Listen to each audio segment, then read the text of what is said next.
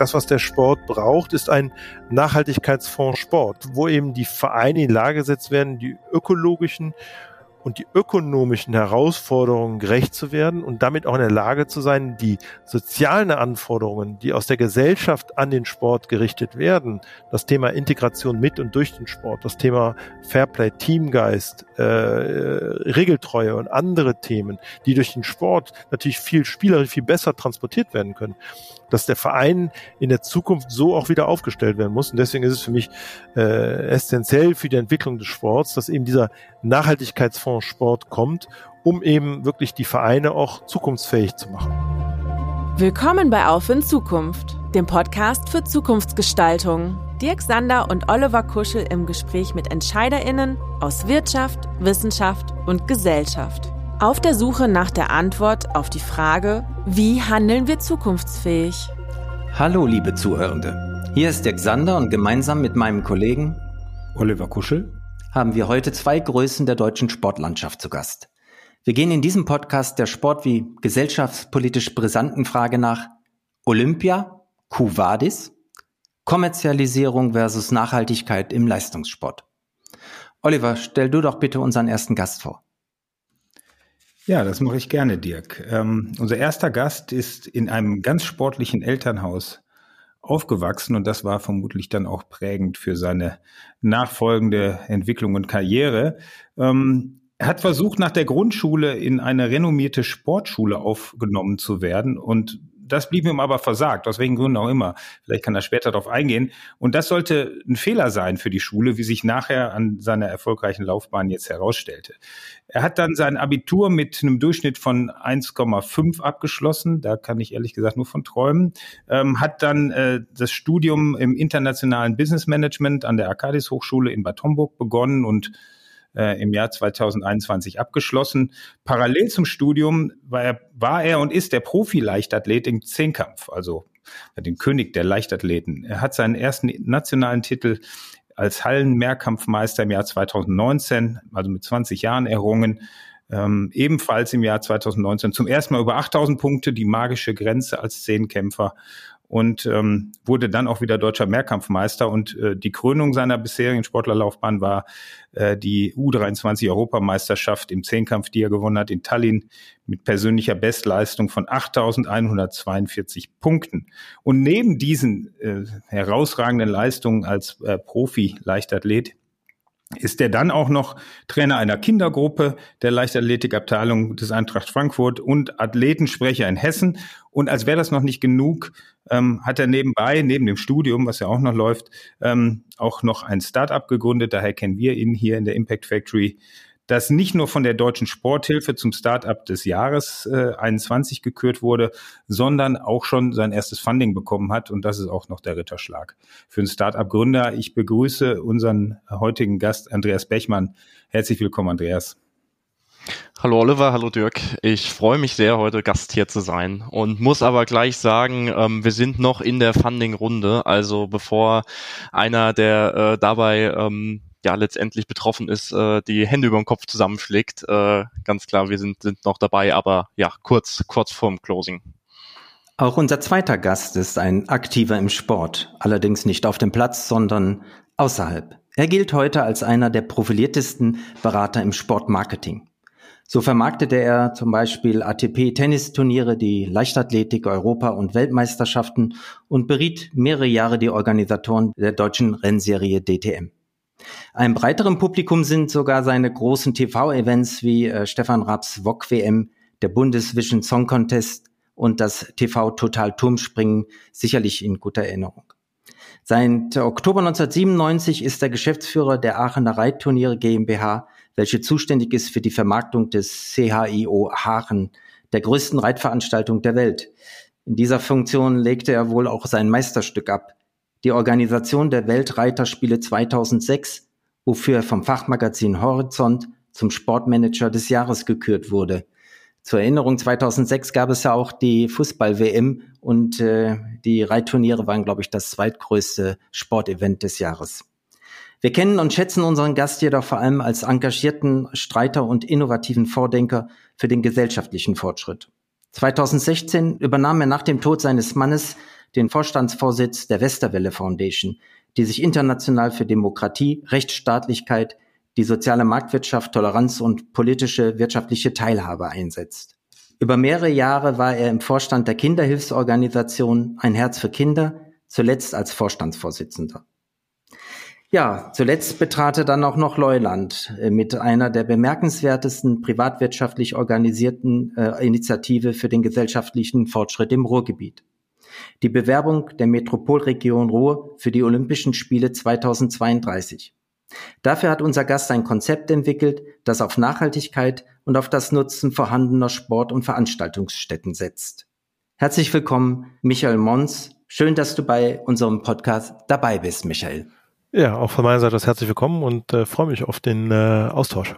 Ja, und starten wollen wir mit Andreas. Andreas, ich habe dich ja ähm, anmoderiert und habe auch erwähnt, du bist nicht nur Profisportler, ähm, sondern du hast auch noch parallel studiert. Ich bin mir gar nicht sicher, ob du schon durch bist oder nicht. Als wir uns zuletzt in unserem Programm hier bei der Impact Factory sahen, warst du noch mittendrin, aber das erklärst du sicherlich gleich. Und äh, hast noch ein Start-up nebenbei gegründet. Also alles drei für sich einzeln genommen eigentlich schon Fulltime-Aktivitäten. Und ich frage mich jedes Mal, wie schafft der Mann das?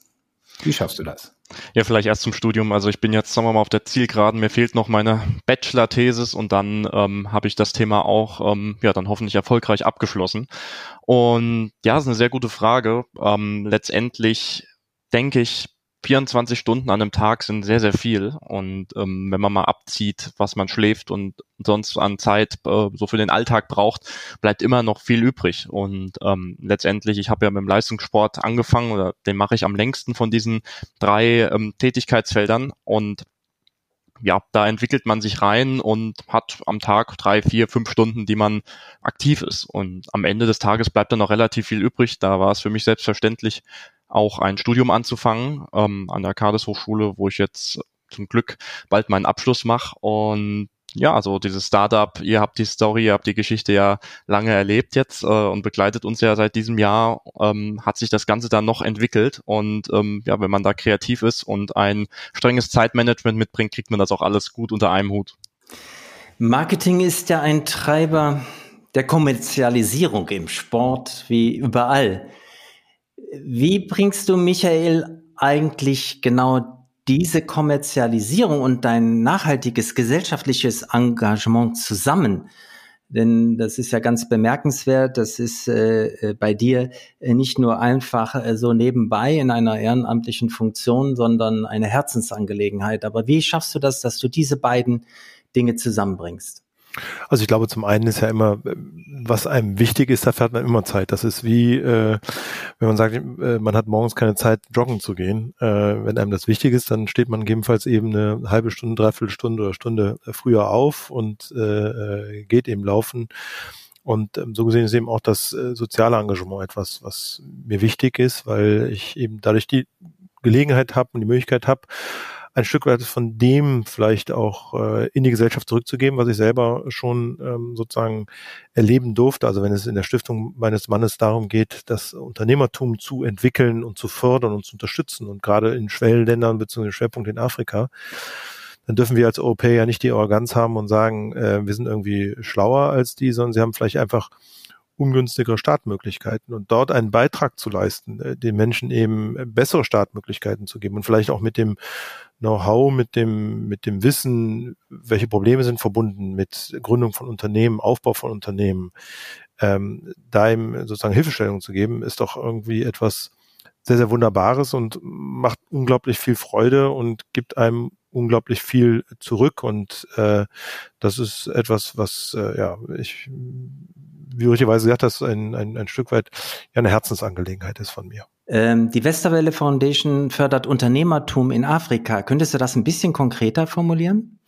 Ja, also ganz, äh, ganz konkret ist es so, wir haben zwei Programme, die wir äh, in der Westwelle Foundation machen. Das eine ist ein sogenannte Westphal Young Founders Programm. Das heißt, dafür geben wir pro Jahr äh, 25, zweimal 25, 50 Scholarships für äh, jeweils sechs Monate, wo wir ähm, sozusagen junge Unternehmerinnen und Unternehmer aus Afrika, aus anderen Schwellenländern ähm, sozusagen begleiten, betreuen mit Mentorenprogrammen, äh, mit Kontakten, äh, mit Pitch-Training, mit verschiedensten anderen Formen von, von Education-Programs. Äh, das wird dann immer verbunden mit einer Konferenz. Äh, vor Corona war das immer zu Beginn des Young Founders Konferenz, äh, Young Founders Programm.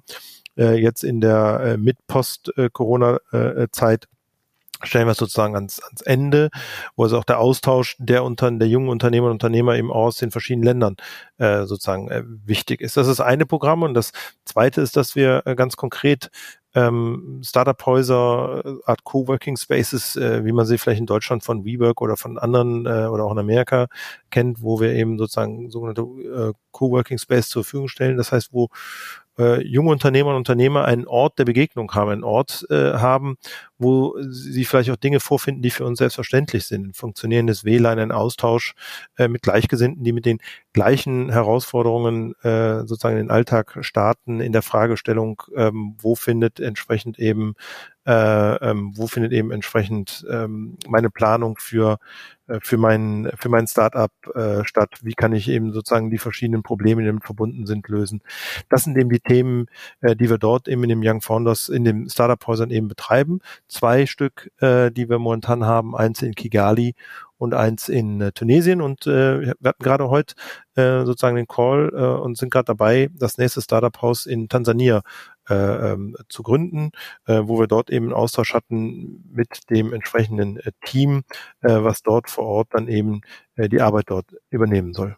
Das ist eine schöne Vorlage, Michael, bevor ich dann ähm, rüberwechsel zu Andreas. Wir planen gerade auch mit der Impact Factory eine größere Kooperation mit den Essos Kinderdörfern einzugehen, wo wir versuchen, ähm, die ähm, Innovationskraft von Startups äh, hin in die Community-Arbeit der Dörfer vor Ort ähm, ja, in Kollaboration zu bringen. Und ähm, ja, vielleicht ist das äh, auch eine gute Idee, dass wir die Gespräche da von euren Aktivitäten dann auch mal fortsetzen und mal schauen, vielleicht gibt's ja da auch eine Deckung. Ähm, würde mich freuen, ähm, wenn unser Podcast nicht nur interessant wäre, sondern vielleicht auch der Startpunkt für irgendeine Art von Kooperation, weil für die Startups, die, die wir betreuen, die Wirkungsfelder in Afrika angehen, ist oftmals das Problem, dass sie sehr wohl eine gute Geschäftsidee vielleicht haben, aber die Infrastruktur vor Ort und die Netzwerke fehlen. Und die hat aber so eine große NGO wie die SS Kinderdörfer. Und ähm, da könnte die Kollaboration, die wir da angedacht haben, ähm, äh, recht zielführend sein und vielleicht passt auch eure Infrastruktur, die ihr aufbaut, da auch mit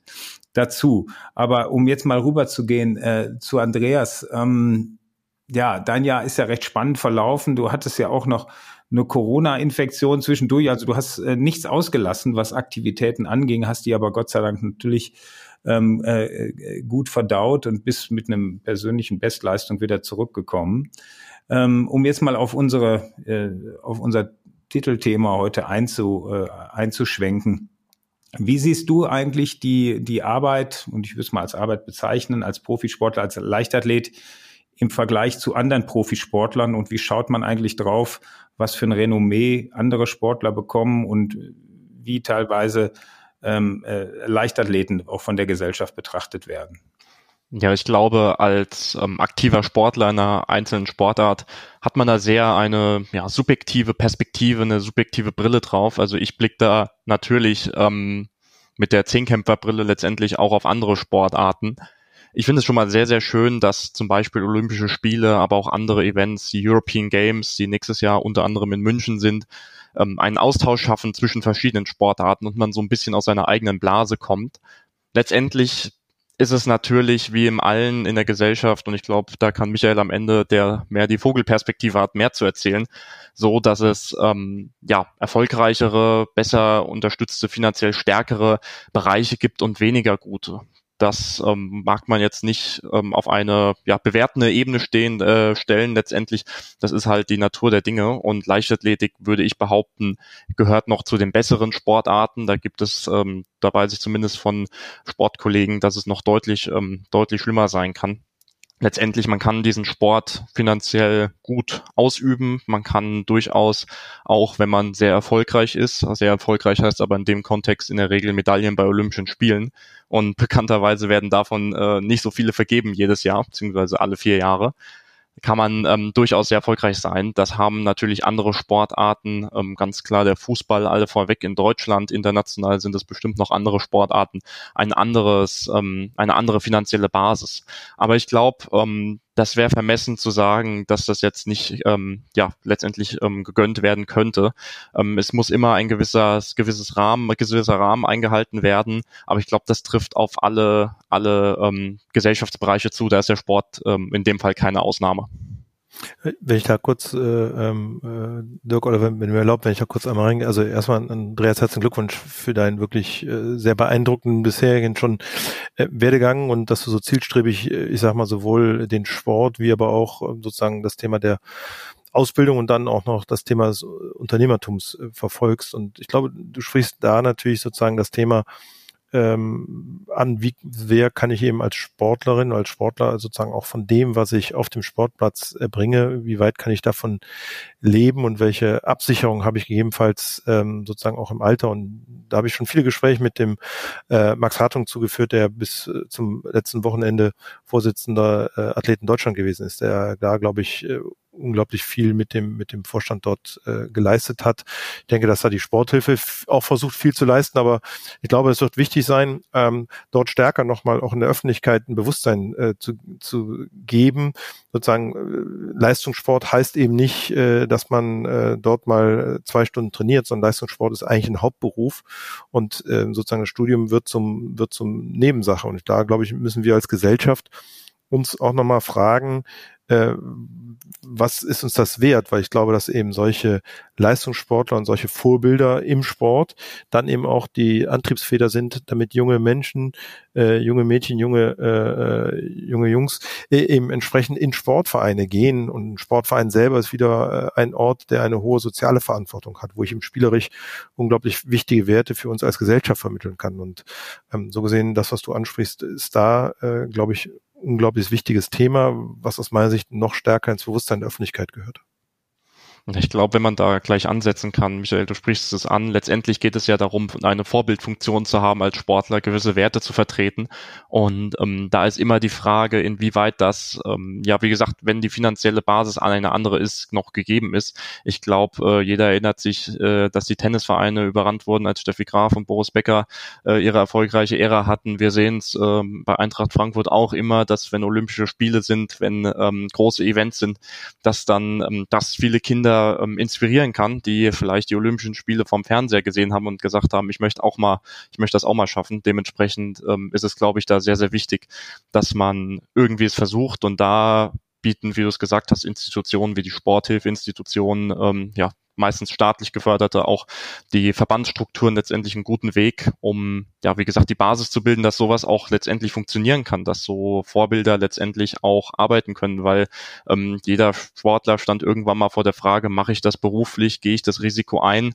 Du hast Altersvorsorge angesprochen, die ist ähm, zumindest in der Leichtathletik sehr, sehr, sehr, sehr schwierig gestaltet. Es wird besser, das muss man ganz klar sagen, es wird viel geschaffen, aber ähm, nach wie vor ist, glaube ich, Leistungssportler sein ähm, in den Sportarten, die nicht Fußball sind in Deutschland, doch äh, dann mit hohem Risiko verbunden. Dementsprechend, äh, glaube ich, sprichst du absolut das richtige Thema an, ähm, dass man da, glaube ich, darauf achten muss. Andreas, die Kommerzialisierung bringt ähm, natürlich auch Geld äh, in die Kassen des Sports, aber äh, wie wir sehen, äh, auch, führt auch zur ungleichen Verteilung. Wie erlebst du eigentlich die zunehmende Kommerzialisierung im Sport für dich ganz persönlich ähm, und wenn du mit deinen SportlerInnen Kolleginnen sprichst, ähm, wie spricht ihr eigentlich darüber? Also die finanzielle Basis ist immer ein Thema. Ähm, das liegt letztendlich daran, weil in den meisten Sportarten, ob berechtigt oder nicht, das mag ich nicht zu ähm, letztendlich entscheiden, der höchste Anteil logischerweise erfolgsabhängig ist. Das heißt, wenn ich ein sehr, sehr gutes Jahr hatte, wenn ich ähm, sehr erfolgreich war, viel Glück hatte, dann ähm, kann ich letztendlich auch sehr, ich sage sehr, sehr gut vom Sport leben und merke auch, ähm, dass ich dementsprechend finanziell gut, gut dastehe. Nur ähm, jeder kennt es, man kann sich sehr, sehr schnell auch mal verletzen, sehr, sehr schnell auch mal einen Misserfolg haben. Ähm, Im Zehnkampf, wir machen zwei, drei Zehnkämpfe im Jahr, das sind nicht viele Wettkämpfe, da muss wirklich an einem Wochenende alles passen. Und das geht ganz, ganz schnell, dass das mal nicht klappt. Man hat es bei mir dieses Jahr mal ja gesehen. Corona-Erkrankungen, Verletzungen, andere Themen, die dazukommen. Also das äh, geht wirklich schnell. Und dann ist es wirklich kritisch, weil wenn man dann zum Beispiel den Nationalmannschaftsplatz verliert, was ähm, ja in sehr umkämpften Sportarten durchaus schnell passieren kann, dann rutscht man ganz schnell in die Bereiche, ähm, ja, ich will nicht sagen soziale Armut, das wäre falsch, aber in, in finanziell schwere Bereiche ab. Ich habe einen Trainingskollegen, der ist dieses Jahr leider nicht äh, in die Nationalmannschaft gekommen und ähm, der verdient wirklich gerade so viel, dass er das alles machen kann, dass er sich darauf fokussieren kann. Und Michael hat es ja gesagt, Sportler sein ist ein Vollzeitberuf. Man muss das wirklich gleichsetzen eigentlich mit jedem anderen 40-Stunden-Job, den man hat. Und ich glaube, wenn man da 60, 70, 80 Prozent der Gehälter erfolgsbedingt machen würde, würden doch einige Gewerkschaften äh, aufschreien und sagen, hier, das könnt ihr nicht machen. Äh, Im Sport ist das letztendlich Alltag und gang und gäbe. Ja, Michael, und jetzt bist du ja ein Mann, der es tatsächlich auch schafft, durch, durch deine Expertise, dein Know-how, dein Netzwerk auch große Veranstaltungen zu stemmen und äh, die ja dann auch eine Voraussetzung sind, dass gewisse Gelder auch fließen, weil eine Visibilität da ist, also auch zugunsten der Sportler, aber sicherlich auch der ganzen Entourage rund um solche Ereignisse. Wir können das Thema Olympia natürlich äh, jetzt äh, nicht nicht erwähnen, ähm, weil das ist natürlich für uns gerade hier im Ruhrgebiet eine tolle Sache gewesen. Ne? Ich habe das auch mal verfolgt und dachte, das wäre mal ein Ding. Ja, die letzten Olympischen Spiele äh, in München, die habe ich noch so als kleines Kind irgendwie miterlebt. Danach hatten wir ja hier von solchen Großveranstaltungen äh, wie Olympia jetzt nicht mehr viel äh, oder eigentlich gar keine mehr. Und da wäre es wieder an der Zeit gewesen. Leider Gottes hat es nicht geklappt. Ne? Also das ist ja sicherlich der Olymp sozusagen im wahrsten Sinne des Wortes. So eine Riesenveranstaltung letztendlich ranzuholen, an Bord zu holen und ähm, was waren die Gründe, dass du dich daran gewagt hast? Weil man hat gesehen, es hat ja zumindest jetzt 2032 äh, nicht geklappt, aus unterschiedlichsten Gründen, müssen wir ja gar nicht hier äh, thematisieren, es sei denn, du willst das. Ähm, aber da scheitert es ja dann schnell mal an Dingen, die man überhaupt nicht mehr unter Kontrolle hat. Und das ist ja dann eigentlich für jemanden, der Veranstalter ist, so der Albtraum. Ja, ähm, also was waren die Gründe, sich da heranzuwagen und wie bist du jetzt erstmal damit umgegangen und wie geht's eigentlich weiter mit deinen Plänen?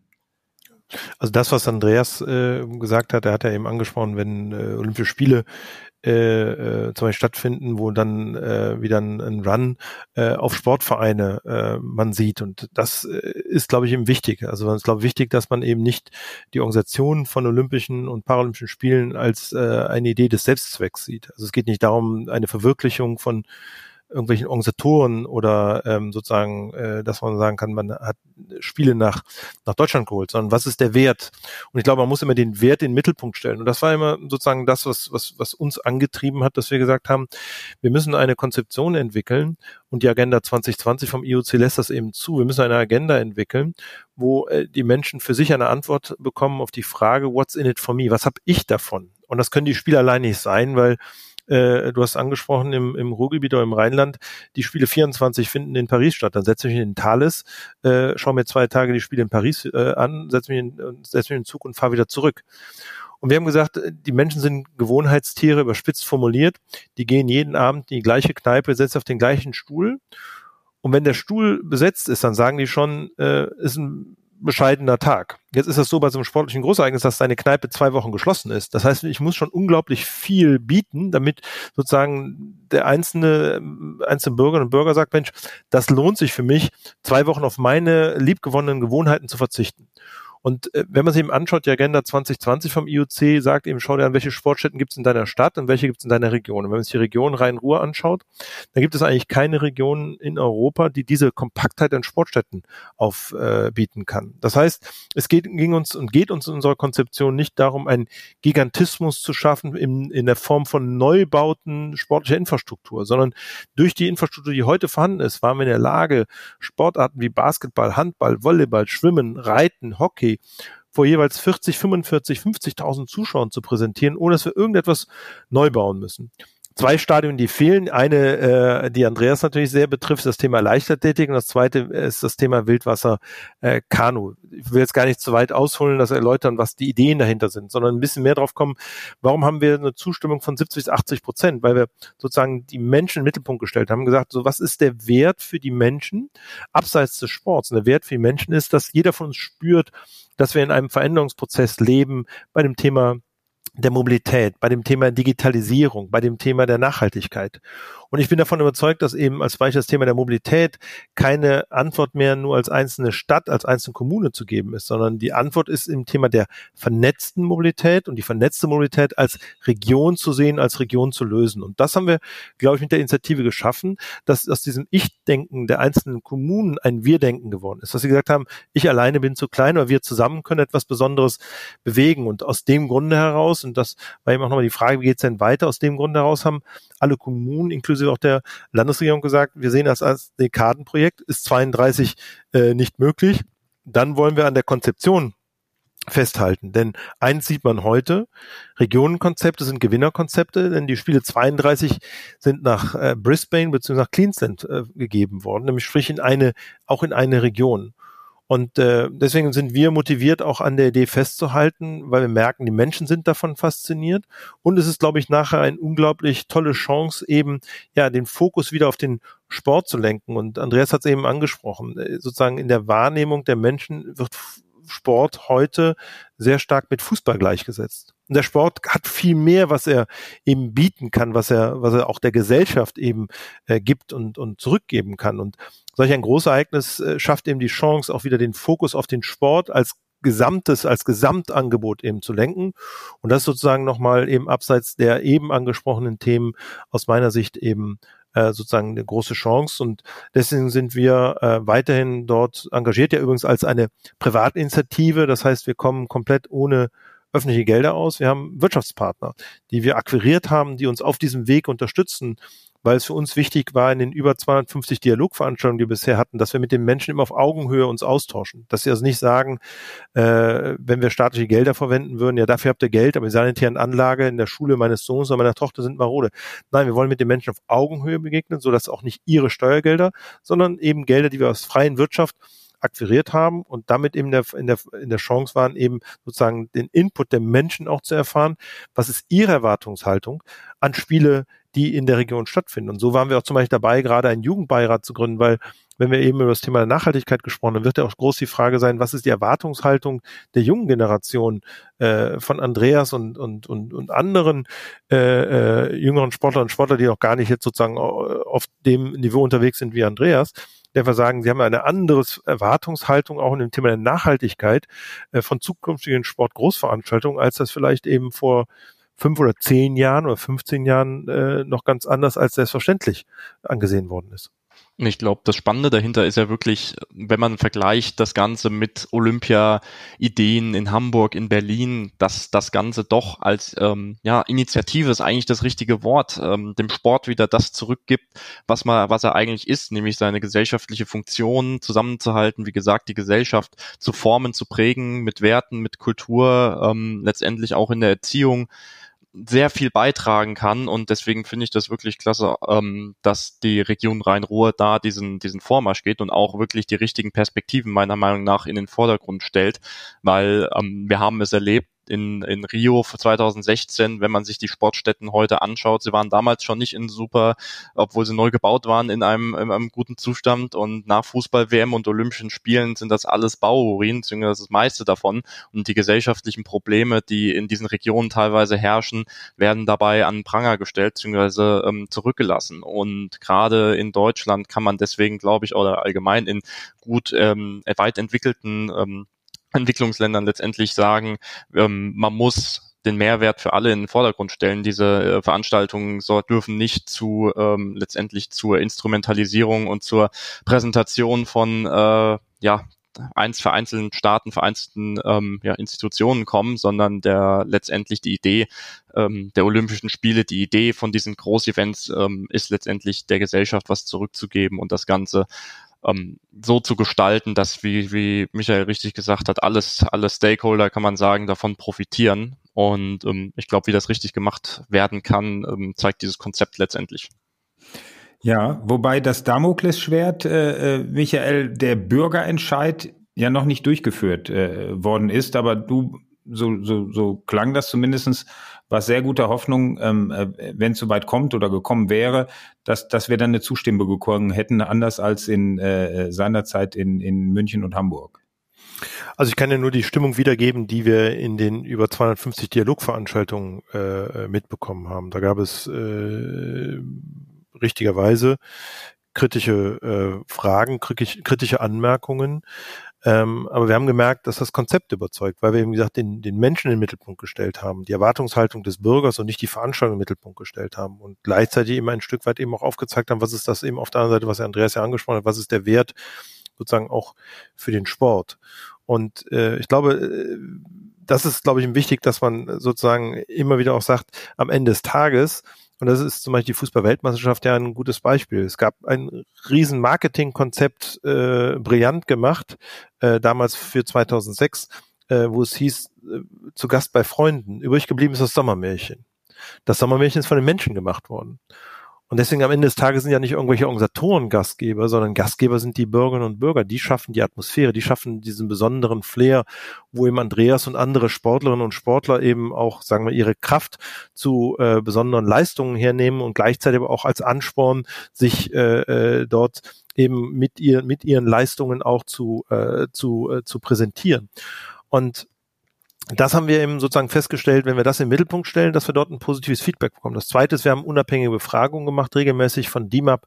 Die kennt man vielleicht äh, aus anderen Umfeldern, die machen immer für die ARD dort die äh, Politikprognosen, Deutschland-Trend, äh, wo wir gesehen haben, dass wir zwischen 70 und 80 Prozent Zustimmung in den einzelnen Städten hatten, haben das auch sehr stark noch runtergebrochen in die einzelnen äh, Präferenzen, politische Zugehörigkeit und so weiter und so weiter. Aber spannend war, dass wir auch gesagt haben, bei denen hinterfragt haben, haben bei denen, die Nein gesagt haben, also sprich bei den äh, 20 bis 30 Prozent, die Nein gesagt haben, welches Argument wird dich denn überzeugen, Ja zu sagen? und haben die Hälfte von denen gesagt, wenn wir wissen, dass 90 Prozent der Sportstätten schon vorhanden sind, dann würden wir ja sagen. So, das heißt, es ist unsere Aufgabe, dieses eben zu transportieren und zu kommunizieren. Und dann ist man, glaube ich, auch in der Lage, eben eine Mehrheit zu finden. Man muss eben auch die Menschen zu animieren, zu sagen, ihr alle habt die Chance eben, dass ein Bürgervotum positiv ausgeht. Geht in, in euren Freundeskreis, sucht den Dialog, sucht das Gespräch mit den Menschen, stellt die Idee vor, wenn ihr davon überzeugt seid. Und wenn ihr kritische an, wenn ihr kritische Rückfragen habt, dann versucht in den Argumenten, im Austausch, in den Argumenten mit äh, sozusagen die, die Menschen mitzunehmen, zu überzeugen, weil so diese Haltung, äh, ja, die sind eh alle dagegen, ist einfach eine falsche. Und ich habe das gemerkt bei den Bürgerdialog-Veranstaltungen, wo manchmal eben äh, Leute aufstanden und gesagt haben, wir sind dagegen und haben dann irgendwelche Ausführungen gemacht. Dann habe ich mir gesagt, als erstes, äh, wer ist denn wir? Und dann hieß es, äh, ja, ich. Ich sag, ja, okay, ich wollte nur wissen, damit ich weiß, wen ich sozusagen adressiere bei der Antwort. Und da ist, glaube ich, wichtig, dass man auch sozusagen den Mut haben muss, sich gegen äh, sozusagen diese die, eine, eine Gegnerschaft vereinnahmt relativ schnell das Wir. Und ich glaube, es wird, ist eben wichtig, auch dieses Wir in, äh, umzudrehen und zu etwas Positivem zu machen. Und das äh, haben wir gemerkt, äh, sind die Menschen dankbar äh, dafür, weil sie eben merken, dass es ein ehrliches äh, Konzept, was eben weggeht vom Gigantismus und sozusagen wirklich ihre Bedürfnisse äh, der Zukunftsgestaltung berücksichtigt und ähm, mit einem großen äh, wichtigen Beisatz. Denn was ist der eigentliche Wert von von Olympischen und Paralympischen Spielen, abseits der ganzen Themen, die ich eben genannt habe, ist, dass solch ein Großereignis etwas mitbringt, äh, was man sonst nicht hat, nämlich ein Zieldatum. Und Deutschland ist ja nicht arm an Ideen und Visionen. Wir sind ein Land von Dichtern und Denkern. Aber wir sind arm an Zieldaten. Äh, ich könnte jetzt äh, den Reigen äh, sozusagen runter von BR-Flughafen über Stuttgart 21. Ich bin selber Kölner, die Kölner Oper und verschiedenste andere Themen. Ähm, und die Kraft des Zieldampfs ist unverrückbar. Und es gab zum Beispiel ein Plakat, lustigerweise, von der Bahn von München 72. Ähm, äh, München fährt, woanders baut man noch. Als die U-Bahn eben zu 72 für die Olympischen Spiele, zu den Olympischen Spielen pünktlich fertig geworden ist. Und ich bringe ein Beispiel von heute, wo jeder direkt das nachvollziehen kann. Wir äh, diskutieren seit fünf oder zehn Jahren über das Thema Digitalisierung der Schulen. Hätten wir vor fünf Jahren gewusst, dass Corona kommt, würde mit Sicherheit die Digitalisierung der Schulen heute anders aussehen. Und das ist eben etwas nochmal zusätzlich, was solch ein großes Ereignis mitbringen kann, eben ein Zieldatum, bis wann eben notwendige Transformationsschritte, auf die man sich vorher verständigt, eben entsprechend umgesetzt werden müssen. Ja, dann, dann sind die Spiele im Grunde genommen ähm, quasi Spiele der Bürgergesellschaft. Eigentlich hier um die Stärken der Region, die Dezentralisierung, die in der Vergangenheit eigentlich immer als Schwäche ausgelegt wird, könnte sich hier jetzt als Stärke für die Region erweisen. Und, ähm, und dann mit den vielen Spielstätten, die da vorhanden sind, äh, könnte man das auf das Ziel 2036 oder 2040 hin dann ausspielen und damit ähm, tatsächlich mal eine gemeinsame Identität schaffen. Das hat mich fasziniert.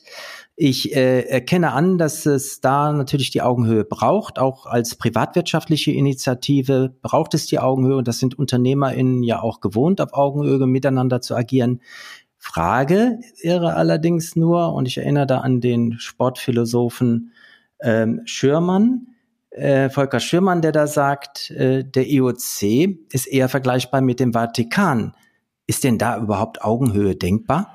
Das ist ja immer eine Frage, ähm, sozusagen mit welchem Konzept, mit welchen Ideen man da reingeht. Wenn man eben sieht, äh, am Anfang, als wir sozusagen mit unserem Konzept gestartet sind, äh, sind wir belächelt worden. Das äh, finde ich eigentlich ganz angenehm, weil es immer besser als Underdog. Ähm, äh, sozusagen in einen, in einen Wettkampf zu gehen.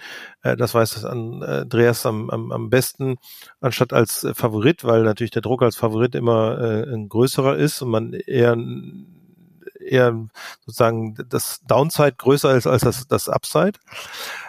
und wenn man heute sieht, und hat jeder gesagt, ja, das vom IOC wird nur als Feigenblatt gesehen mit einem Regionenkonzept, die wollen nur in die großen Metropolen und äh, in die großen Cities und so weiter und so weiter. Und wenn man jetzt sieht, dass eben Australien mit Queensland, äh, mit der Region Queensland, mit, mit Brisbane den Zuschlag bekommen hat, also auch nicht mit Melbourne oder Sydney ins Rennen gegangen ist, wenn man sieht, dass die anderen äh, äh, Mitbewerber für 32 aus China, äh, aus äh, Indonesien, äh, aus Südkorea, ja jeweils speziell zum Beispiel China ja nicht mit Peking oder äh, Shanghai dort ins Rennen gegangen. Das zeigt eben sozusagen auch, dass da ein Umdenken ist. Man sieht heute, Regionenkonzepte sind äh, Gewinnerkonzepte. Und äh, deswegen äh, glaube ich, dass man äh, dort an bestimmten Stellen, ich glaube, es ist richtig, äh, sehr kritisch mit Sportorganisationen umzugehen. Äh, aber in Deutschland wird immer häufig sozusagen äh, kritischer Umgang mit Sportorganisationen beim IOC immer so betrachtet, dass man immer sozusagen die eine Seite der Medaille nur darstellt, also sprich die Sollseite. Und auf der anderen Seite bietet das IOC unglaublich viele auch positive Themen und ich glaube, es ist richtig, kritisch mit Themen sich auseinanderzusetzen, aber zu Kritik gehört äh, gehört immer eine positive und also sagen wir die, das, was positiv geschaffen worden ist und das, was an negativer Kritik da ist. Und das in Deutschland wird, glaube ich, immer zu sehr, glaube ich, nur das Negative gesehen. Ich bringe mal ein Beispiel. Wenige in Deutschland wissen, dass zum, man meinte, wenn das IOC neue Milliardenverträge macht, äh, dass das Verträge sind für die Funktionäre. 90 Prozent der Einnahmen des IOC werden wieder an die, an die, an die Fachverbände, äh, an die, an die äh, entsprechenden Landesverbände ausgeschüttet. Das heißt, über 200 Nationen und in vielen Nationen, speziell in Afrika, in anderen Schwellenländern, wird der Sport primär durch die Gelder, die die jeweiligen Länder vom IOC bekommen, überhaupt in die Lage versetzt, dort eben den Sport in gewissen Rahmen zu betreiben. Und selbst in Deutschland zum Beispiel bekommt das, der, der DOSB Gelder vom IOC das ist einer der Kritikpunkte, die ich immer beim DOSB angemahnt habe, dass das zum Beispiel nicht veröffentlicht wird. Der DOSB sagt, ja, wir bekommen Gelder vom IOC, aber wie viel Gelder sie jedes Jahr bekommen und wie viel Gelder dadurch dem Sport auch wieder direkt zugeführt werden, wird leider vom DOSB nicht veröffentlicht. Ja, dieses politische Minenfeld ähm, äh, wollen wir jetzt gar nicht, gar nicht vertiefen. Ne? Auch wie die Entscheidung dann für Brisbane gefallen ist, wurde ja kolportiert, dass das aufgrund der Verbindung von Herrn Bach zu irgendeinem australischen Funktionär begründet war. Aber das sind wahrscheinlich dann auch immer nur Dinge, ähm, die die Presse allzu gerne aufnimmt. Ähm, ich würde gerne mal äh, Andreas fragen. Du hast ja jetzt dieses Jahr äh, Tokio verpasst. Äh, nächste Ziel, wenn, wenn man äh, Olympia sieht, ist ja dann 2024 in Paris. Ähm, wie schaut man eigentlich als Sportler auf, auf, auf diese Dinge? Also ist eigentlich nur Olympia dann das Ziel und wo es jetzt stattfindet und unter welchen Gegebenheiten und sonst wie äh, dann eher zweitrangig oder nimmt man das eigentlich auch mit? Also ich glaube, das muss man ganz klar differenzieren. Einerseits haben wir als Sportler natürlich ein spezielles Verhältnis zu unseren Sportfachverbänden, zu den übergeordneten Sportverbänden in DOSB hier in Deutschland und natürlich auch ähm, ganz oben international dem IOC.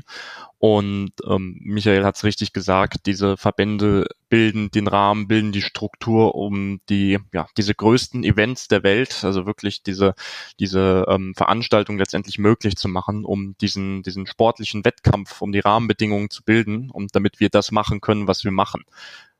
Gleichwohl ist es auch, glaube ich, immer wichtig, das Ganze ja, wie Michael auch gesagt hat, kritisch zu betrachten, ähm, Kritik zu äußern, wo sie angebracht ist.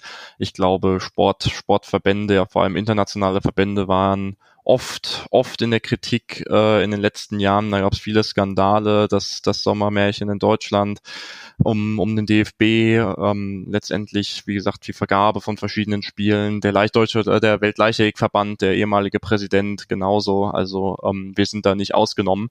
Und ich glaube, ja, das, das muss man letztendlich ja als, als gegeben sehen und äh, versuchen zu bekämpfen, wo es geht. Unter den Sportlern ist es eben nicht egal mittlerweile. Ich denke, früher war das vielleicht anders, aber äh, wo man sich gesagt hätte, okay, ich nehme teil, wo ich kann und ich freue mich da zu sein und dabei sein ist alles. Und ich glaube, über diesen Punkt ist man mittlerweile hinaus, auch in der Gesellschaft, wo man letztendlich sagt, okay, ich habe hier eine Vorbildfunktion, äh, die Leute gucken auf mich, meine ganze Nation schaut auf mich, die ganze Welt schaut zwei Wochen lang, vier Wochen lang ähm, in, äh, in diese eine, eine Richtung. Und da muss man letztendlich sagen, dass es schon wichtig ist, ähm, die Themen, die relevant sind, die Werte, die Austragungsorte, also diese ganzen Themen, die man früher als gegeben gesehen hat, auch zu hinterfragen und zu sagen, ist das jetzt das Richtige? Gleichwohl ein wichtiges Thema, wie gesagt, wir haben nächstes Jahr eine Europameisterschaft in der Leichtathletik in München, 50 Jahre nach den ehrwürdigen Spielen. 72 und ähm, ich kann intern ganz klar sagen, also ähm, beim Deutschen Leichtathletikverband, genauso bei den Leichtathleten, sind diese Europameisterschaften fast höher gewichtet als die Weltmeisterschaften, die wir auch nächstes Jahr drei Wochen früher in Oregon im Zuhause von Nike haben. Und dementsprechend muss man ganz klar sagen, ähm, wenn man dann diese positiven, positiven Aspekte mitnimmt, wenn man diese positiven Initiativen mitnimmt und das Ganze richtig gestalten kann, zum Beispiel äh, in, in einer Rhein-Ruhr-Region und damit nicht nur den Sportlern geholfen ist, sondern allen anderen drumherum, ist das, glaube ich, viel mehr wert, als ähm, letztendlich das Ganze einfach weiterlaufen zu lassen und vielleicht auch die Augen zu verschließen. Äh, Michael, man könnte sich dann ähm, vielleicht dann auch äh, vorstellen, dass diese Initiative, die ihr jetzt gestartet habt, eigentlich nicht unbedingt Olympia braucht, weil es eine Initiative für diese Region ist, äh, die den Zusammenhalt stärkt und ihre Stärken ausspielt. Äh, Neuland ähm, ist ein Kongress, das jüngst, äh, der jüngst stattgefunden hatte unter deiner Mitwirkung und Initiative. Kannst du dazu ein bisschen was erzählen, weil das, glaube ich, auf ein auf dasselbe Thema einspielt? Also ich glaube zum einen, dass es schon wichtig ist, ähm, solche Ereignisse zu haben, weil das äh, schafft natürlich dadurch eine, äh, eine Verbundenheit. Und es gibt dadurch, äh, zum Beispiel war von Anfang an, gab es ja bei uns gar keine Diskussion äh, darüber, einen äh, parteipolitischen Proports im Sinne von äh, beginnend damit, wie viele Sportarten sollen sind ins Ruhrgebiet und wie viele Sportarten gehören ins Rheinland, äh, welche Oberbürgermeister, Oberbürgermeisterinnen, Obergermeister gibt es äh, von, äh, von der CDU, von den Grünen, von der SPD, äh, Parteilose und das alles in Proports aufgeteilt, weil alle das übergeordnete Ziel hatten die übergeordnete Idee gut finden und tragen. Und das ist deswegen, glaube ich, ist es schon wichtig, äh, solch ein übergeordnetes Ereignis zu haben, so vielleicht damals eben äh, die Kulturhauptstadt äh, 2010, äh, dem, glaube ich, auch so ein übergeordnetes Ereignis war, wo alle einzelnen äh, Städte und Kommunen äh, sich sozusagen dort wiedergefunden haben, auch wenn sozusagen der Schwerpunkt sicherlich vielleicht ein Stück weit im stärker in Essen war, auch im, im, im Namen. Das ist ja hier bei äh, Rhein-Ruhr eben äh, nicht der Fall. Und die Idee mit äh, dem Kongress Neuland geht es genau eben darum, diese Zukunftsthemen eine Plattform zu bieten, diese Zukunftsthemen äh, gemeinsam zu diskutieren aus der Wirtschaft mit der Politik, mit der Wissenschaft heraus, also sozusagen auch das Thema der, der Innovationen, aber, und das ist sehr entscheidend, eben mit einem Zieldatum und eben auch zu sagen, okay, welche Themen wollen wir denn bis wann entsprechend umgesetzt haben und die eben auch entsprechend gemeinsam erarbeiten. Und äh, das ist das, was äh, Neuland äh, sozusagen als Kernidee hat. Ähm, aber dafür ist eben sozusagen ein Zieldatum schon wichtig und deswegen glaube ich, äh, ganz ohne äh, solch ein übergeordnetes Ereignis wird es schwierig sein, äh, sozusagen, dass alle sich im Positiven äh, gesprochen disziplinieren und sozusagen das äh, sozusagen das, das Umsetzen zum, als Mittelpunkt sehen und nicht sozusagen mal äh, äh, einzelne Protagonisten. Ja, ähm, schönes Beispiel, ähm, dieses, dieses äh, Kongress Neuland. Wir hatten seinerzeit ähm, äh, auch ein Konzept äh, schon relativ weit strukturiert. Das äh, nannte sich das Antropia Festival, ja, auch groß gedacht ähm, äh, mit einer heimischen Agentur hier zusammen. Da sollte es darum gehen, ähm, wie wollen wir zukünftig leben, ja, und wie wollen wir im Ruhrgebiet leben. Und wir wollten auch ähm, äh, die Stakeholdergruppen ähm, äh, Wirtschaft, Wissenschaft, Politik und Zivilgesellschaft zusammenbringen über drei Tage, um an diesen Themen zu arbeiten. Hatten schon äh, Konzepte für über 600 Leute, wie wir dann tatsächlich auch ergebnisorientiert arbeiten, wie wir Schüler mit einbinden und, und, und. Das ist leider Gottes auf dem Corona-Altar geopfert worden. Aber wir haben eine Menge Ideen. Ähm, Michael, vielleicht können wir das zu geeigneter Zeit nochmal noch mal, äh, äh, zusammensetzen, das diskutieren. Ähm, das, das treibt uns natürlich, äh, gerade Dirk und mich, Dirk in Duisburg geboren, nicht in Essen, auch an.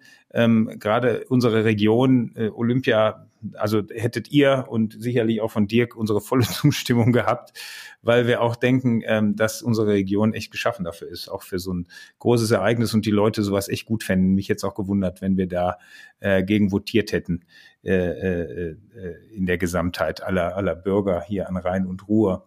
Ähm, Nochmal äh, in Bezug auf die Transformation. Ähm, wir hatten letzte Woche eine große Veranstaltung zusammen mit der Deutschen Gesellschaft für die Vereinten Nationen. Da ging es um die Transformation der Wirtschaft, äh, Agenda 2030, äh, die Erreichung der 17 Sustainable Development Goals, SDGs, und haben darüber diskutiert, okay, die Wirtschaft muss sich transformieren, sonst werden wir das als Menschheit nicht schaffen. Ja? Und äh, reine, ich sag mal, Willensbekundungen der Wirtschaft reichen nicht aus. Man sieht es ja jetzt in, äh, in Glasgow, äh, zähes Ringen äh, darum. Wenn wir jetzt mal schauen, eigentlich müssen wir als Menschheit viel anders machen. Ja, wenn wir jetzt in Richtung den Sport schauen, der sich ja auch mehr ökonomisiert hat, mehr kommerzial, äh, kommerzialisiert hat, steht da eigentlich dann auch mal eine Transformation an? Also schneller, höher, weiter kann es nicht mehr geben, ja, eher einen Schritt zurück denke, was da jetzt äh, bei der nächsten Fußball-WM ansteht, das ist ja der Super-GAU, ja, also irgendwie kurz vor Weihnachten äh, hingezimmerte Sportstätten. Äh, also die Entscheidung wäre sicherlich so jetzt nicht mehr gefallen. Ne? Aber wenn man mal schaut, also teilweise auch was für Summen äh, im Spiel sind, gerade im, im, im Profifußball, das ist ja abnorm. Ähm, wie kann man die, also da, da muss es aus, aus Sicht der, der Bevölkerung ja eigentlich auch ein Zurückdrehen des Rades irgendwie geben. Ähm, ich, die Frage würde ich gerne an beide stellen. Wie seht ihr das? Äh, steht da im Sport auch eine Transformation an, ähnlich wie wir die in der Wirtschaft eigentlich äh, zukünftig sehen wollen und werden? Ja, also ich glaube, auch da wieder ist es wichtig, die verschiedenen ähm, Protagonisten in diesem Feld zu betrachten. Als ähm, Sportler selbst muss man, glaube ich, genau auf dieses schneller, höher, weiter letztendlich achten, weil das ist unser Tagesgeschäft, davon leben wir. Dafür werden wir bezahlt, das ist letztendlich das, ähm, ja, wofür wir, woran wir gemessen werden und ja, was unser Tagesgeschäft ist. Die Rahmenbedingungen dahinter, ich habe es ja vorhin schon ähm, angedeutet, müssen aber trotzdem betrachtet werden, müssen aber trotzdem in den Vordergrund rücken. Sport alleine, und das ist, glaube ich, immer das Wichtige, Sport alleine, Leistung alleine darf nicht der entscheidende Faktor sein. Ähm, Sportler sind auch Menschen darüber hinaus. Der Sport selbst ist, äh, ja, im Fußball mal schönes anderthalb Stunden am Wochenende. Aber ähm, das Leben geht ja noch weiter und das Leben bietet so viel mehr. Und deswegen ist es, glaube ich, wichtig, den richtigen Platz des Sportes in der Gesellschaft ähm, ja nicht nur zu betrachten, sondern auch voranzubringen. Und das muss von allen ausgehen und allen voran meiner Meinung nach auch von von den Protagonisten. Das sind die Athleten, das sind die Sportler, die auf dem Feld sind, auf die die Scheinwerfer gerichtet sind. Klar ist es letztendlich so, dass die Rahmenbedingungen andere machen, dass die Rahmenbedingungen von den Verbänden, dass die Rahmenbedingungen von ähm, Organisationen, auch von der Wirtschaft geprägt werden. Irgendwo muss aber trotzdem die Initiative herkommen und dementsprechend denke ich, man darf da, man muss da alle in die Verantwortung nehmen und muss von allen Seiten die, ähm, die Initiative ergreifen. Ja, ich, vielleicht das, was Andreas gesagt hat, vielleicht das äh, anschließend, ich sag mal, Veränderung, ich greife mal somit auch, auch das Thema äh, Diversity, also das Thema Nachhaltigkeit, Diversity. Ähm, was ich sehr gut finde, ist, äh, dass es mehr und mehr eben ja Überlegungen gibt, wie kann ich äh, sozusagen das Equal, Equal Payment äh, im Sport zwischen Leistungen von Frauen und Männern äh, sozusagen auch gleiche Bezahlung dort äh, kommt. Im Tennis äh, gibt das, äh, gibt's das schon bei den äh, Grand Slam Turnieren. Aber wenn man eben auch zum Beispiel sich jetzt äh, Olympischen Spiele angeschaut hat in Tokio, wo es zum Beispiel im, im, äh, im Triathlon sozusagen ein Speed-Triathlon gegeben hat, äh, mit zwei Frauen, zwei Männern zusammen. Also, glaube ich, spannende Formate, die entwickelt worden sind, die einfach dort stärker auch so diese, ja, die Entwicklung unserer Gesellschaft und das Verständnis, richtige Verständnis äh, davon eben entsprechend äh, aufgreifen. Das ist, glaube ich, eine Entwicklung. Aber ich will davor auf der anderen Seite zeitgleich sehr deutlich warnen, was auch Andreas so ein bisschen angesprochen hat. Also ich halte zum Beispiel gar nichts davon, nachher zu sagen, ja, wir müssen aber sozusagen die Länderkämpfe äh, auflösen und äh, es dürften die Sportler und Sportler nicht mehr unter einer Nationalfahne äh, antreten, sondern äh, sozusagen äh, global. Äh, ich glaube, da geht, würde ihm viel an, an, an Reiz und an, an Identifikation und an Begeisterung äh, für den Sport ähm, äh, verloren gehen. Also ich glaube, auf der einen Seite muss man bestimmte Entwicklungen richtigerweise nach vorne hin treiben und nach vorne hin angehen, aber ich glaube, man muss auch ein Gespür dafür haben und nicht alles äh, meinen, entsprechend verändern zu müssen.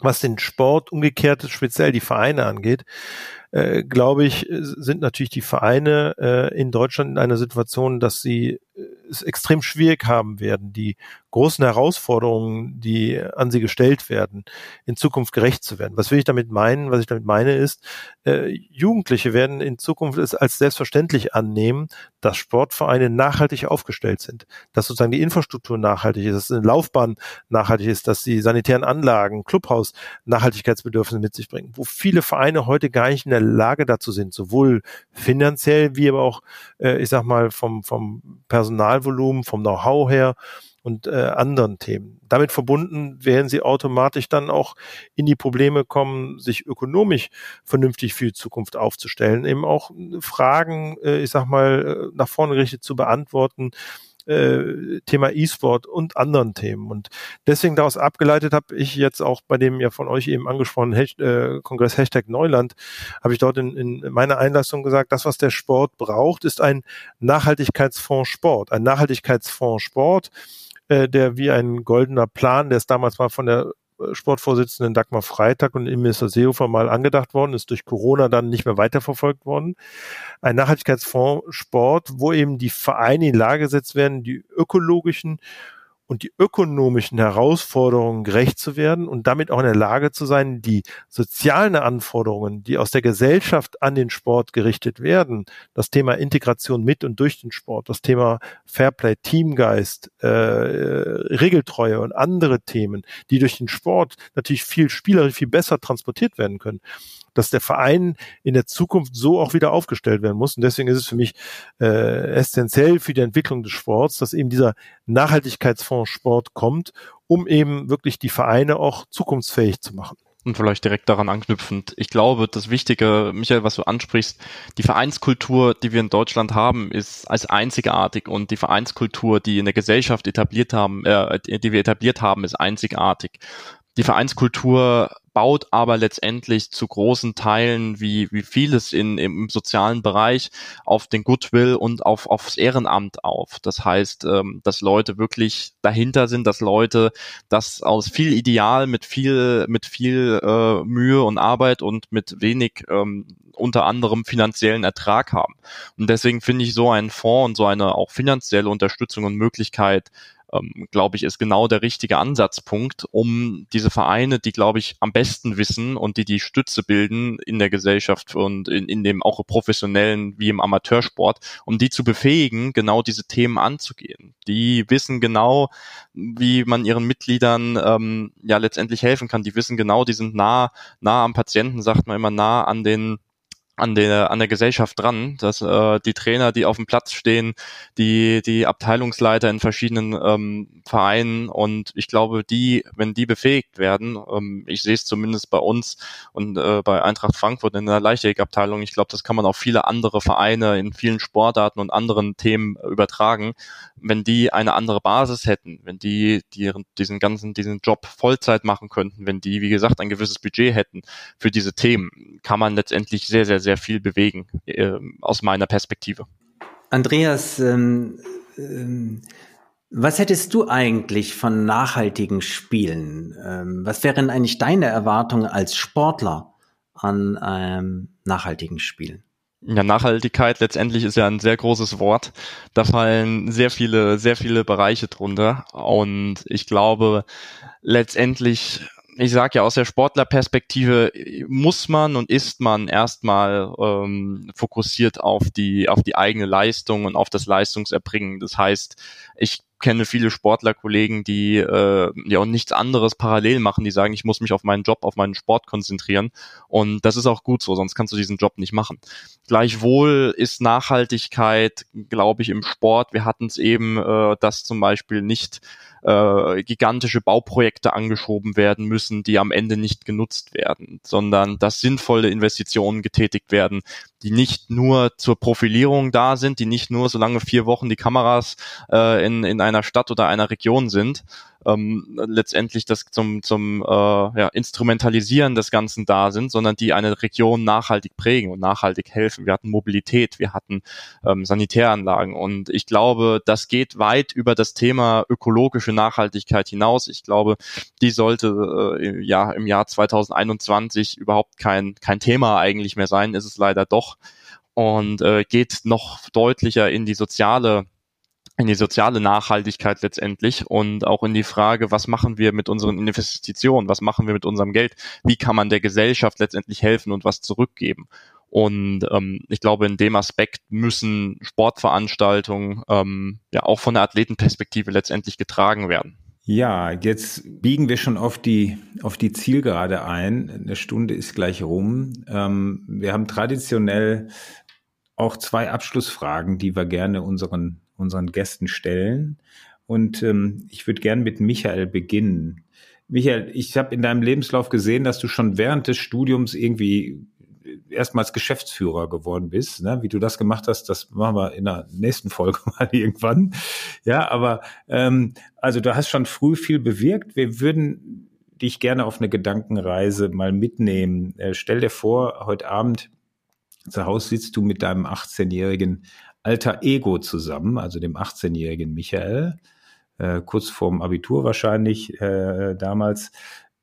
Was würdest du ihm raten, dem 18-Jährigen? Was würdest du ihm für Tipps mitgeben für seine weitere Reise?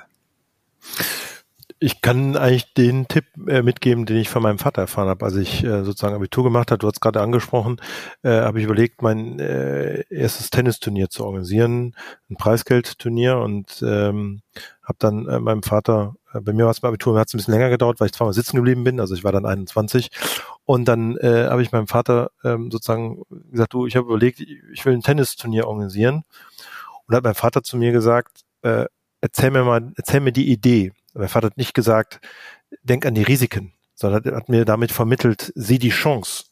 Aber nicht blauäugig reinzugehen, aber immer sozusagen die Chance zu sehen, Themen nach vorne gerichtet anzugehen. Und das würde ich, ähm, glaube ich, heute, ich habe leider keinen Sohn oder keine Tochter, aber das ist, glaube ich, das eines der, der schönsten Werte, die ich jedenfalls für mich äh, als Gefühl mitbekommen habe aus der Erziehung äh, meiner Eltern. Und äh, wenn ich ihm sehe, sozusagen ist das ja auch nicht so besonders, sozusagen bei mir äh, sozusagen die, die aus nach der Schule sozusagen dort erste eigene unternehmerische Tätigkeiten zu machen. Andreas macht den Dreiklang. Er ist äh, Profisportler, er ist äh, sozusagen studierend und gleichzeitig auch schon äh, junger Unternehmer. Und äh, das zeigt, äh, glaube ich, wenn man eben Dinge richtig aufstellt, wo man Lust drauf hat und äh, eben die Chancen sieht und sich für die Chancen begeistert, dann kann man, glaube ich, auch äh, viel nach vorne gerichtet äh, bewegen. Andreas, ähm, wie viele Jahre liegen eigentlich zwischen dir und deinem 18-jährigen Ich? Na, mittlerweile schon vier, was sich äh, ja in meinem, in meinem Alter schon wie eine halbe Ewigkeit anfühlt. Ja, aber so einfach machen wir es dir natürlich nicht. Vier Jahre zurück ist uns zu kurz. Wir schicken dich jetzt mal so gute 60 Jahre nach vorne. Du triffst auf unserer Zeit- und Gedankenreise dein 80-jähriges alter Ego. 80 Jahre. Ja, was würde er dir erzählen im Jahre 2080 etwa? Ähm, was würde er dir raten ähm, aufgrund seiner Erfahrungen? Das ist eine sehr, sehr, sehr, sehr schwere Frage. Ähm, ich glaube, ja, es fällt vielen schon schwer, mir auch äh, wenige, wenige Jahre in die Zukunft zu blicken, ähm, geschweige denn äh, sechs Jahrzehnte fast. Ähm, letztendlich denke ich, und da kann ich mich nur an dem anschließen, was Michael gesagt hat, man muss man muss die Dinge, man muss Spaß an den Dingen haben, man muss äh, meiner Meinung nach alles mit einem gewissen Werteverständnis, alles mit einer gewissen Inspiration und mit einer gewissen Idee machen. Man muss ähm, ja begründen können, man muss Entscheidungen auf auf verschiedenen, auf einer guten Basis führen und ich glaube, wo auch immer man dann rauskommt, man kann sich am Ende des Tages in den Spiegel stellen und sagen, ich hätte es wieder so gemacht. Und wenn ich in in 80 Jahren, äh, in 60 Jahren mit 80 letztendlich in den Spiegel gucken kann und sagen kann, ähm, du hast hast dir, du hast die Entscheidung so getroffen, äh, ja, unter bestem Wissen und Gewissen und äh, hast dein Bestes gegeben und hast dabei immer ein Lächeln, Lächeln auf den Lippen gehabt und irgendwie das Leben auch äh, bis zum gewissen Grad genossen, dann glaube ich, kann man sich nichts vorwerfen. Also dementsprechend wenn man das äh, so, so in den Blick in die Zukunft richten kann oder zumindest, sagen wir mal, aus meiner jetzigen Perspektive sich was wünschen könnte, dann, dann wäre es so, auf, auf mein 20-jähriges, 22-jähriges Ich zurück, zurückblicken zu können und am Ende vielleicht auch sagen zu können, hey, ich habe ich hab einen Impact hinterlassen, ich habe die Welt ein bisschen besser gemacht und äh, ja, letztendlich, ich würde es wieder so machen. Wir haben zu Anfang unseres äh, Podcasts die Frage gestellt, Olympia Cuvadis und die beiden Gegenspieler Kommerzialisierung und Nachhaltigkeit besprochen. Am Ende können wir festhalten, nachhaltige Spiele sind tatsächlich möglich, wenn sie in Regionen stattfinden, vorhandene Spielstätten nutzen und vor allem die Bürgerinnen was davon haben. Spiele der Bürgergesellschaft, das ist so etwas, was wieder anknüpft an der ursprünglichen Idee von der gemeinschaftsbildenden Kraft des Sportes. Insofern müssen Kommerzialisierung und Nachhaltigkeit äh, keine Gegensätze sein, sondern können sich ergänzen. Großartige ähm, Beispiele dafür sind Michael Monks und Andreas Bechmann. Euch beiden herzlichen Dank für dieses sehr, sehr inspirierende Gespräch. Und ja, ich, wir wünschen euch beide äh, auf euren Wegen natürlich den Erfolg, den ihr braucht und uns allen hier in der Region, dass das klappt. Mit 20, vielleicht 36 oder 40, dass wir unsere Stärken ausspielen können, auf das Ziel hin, die Olympischen Spiele hier äh, vor Ort zu haben. Vielen Dank. Vielen Dank. Danke sehr. Vielen Dank fürs Zuhören. Wir nehmen wieder spannende Einblicke mit in die Heimat der Zukunftsmacher. Schreiben oder sprechen Sie uns gerne an unter redaktion.aufinzukunft.de. Bis zum nächsten Mal.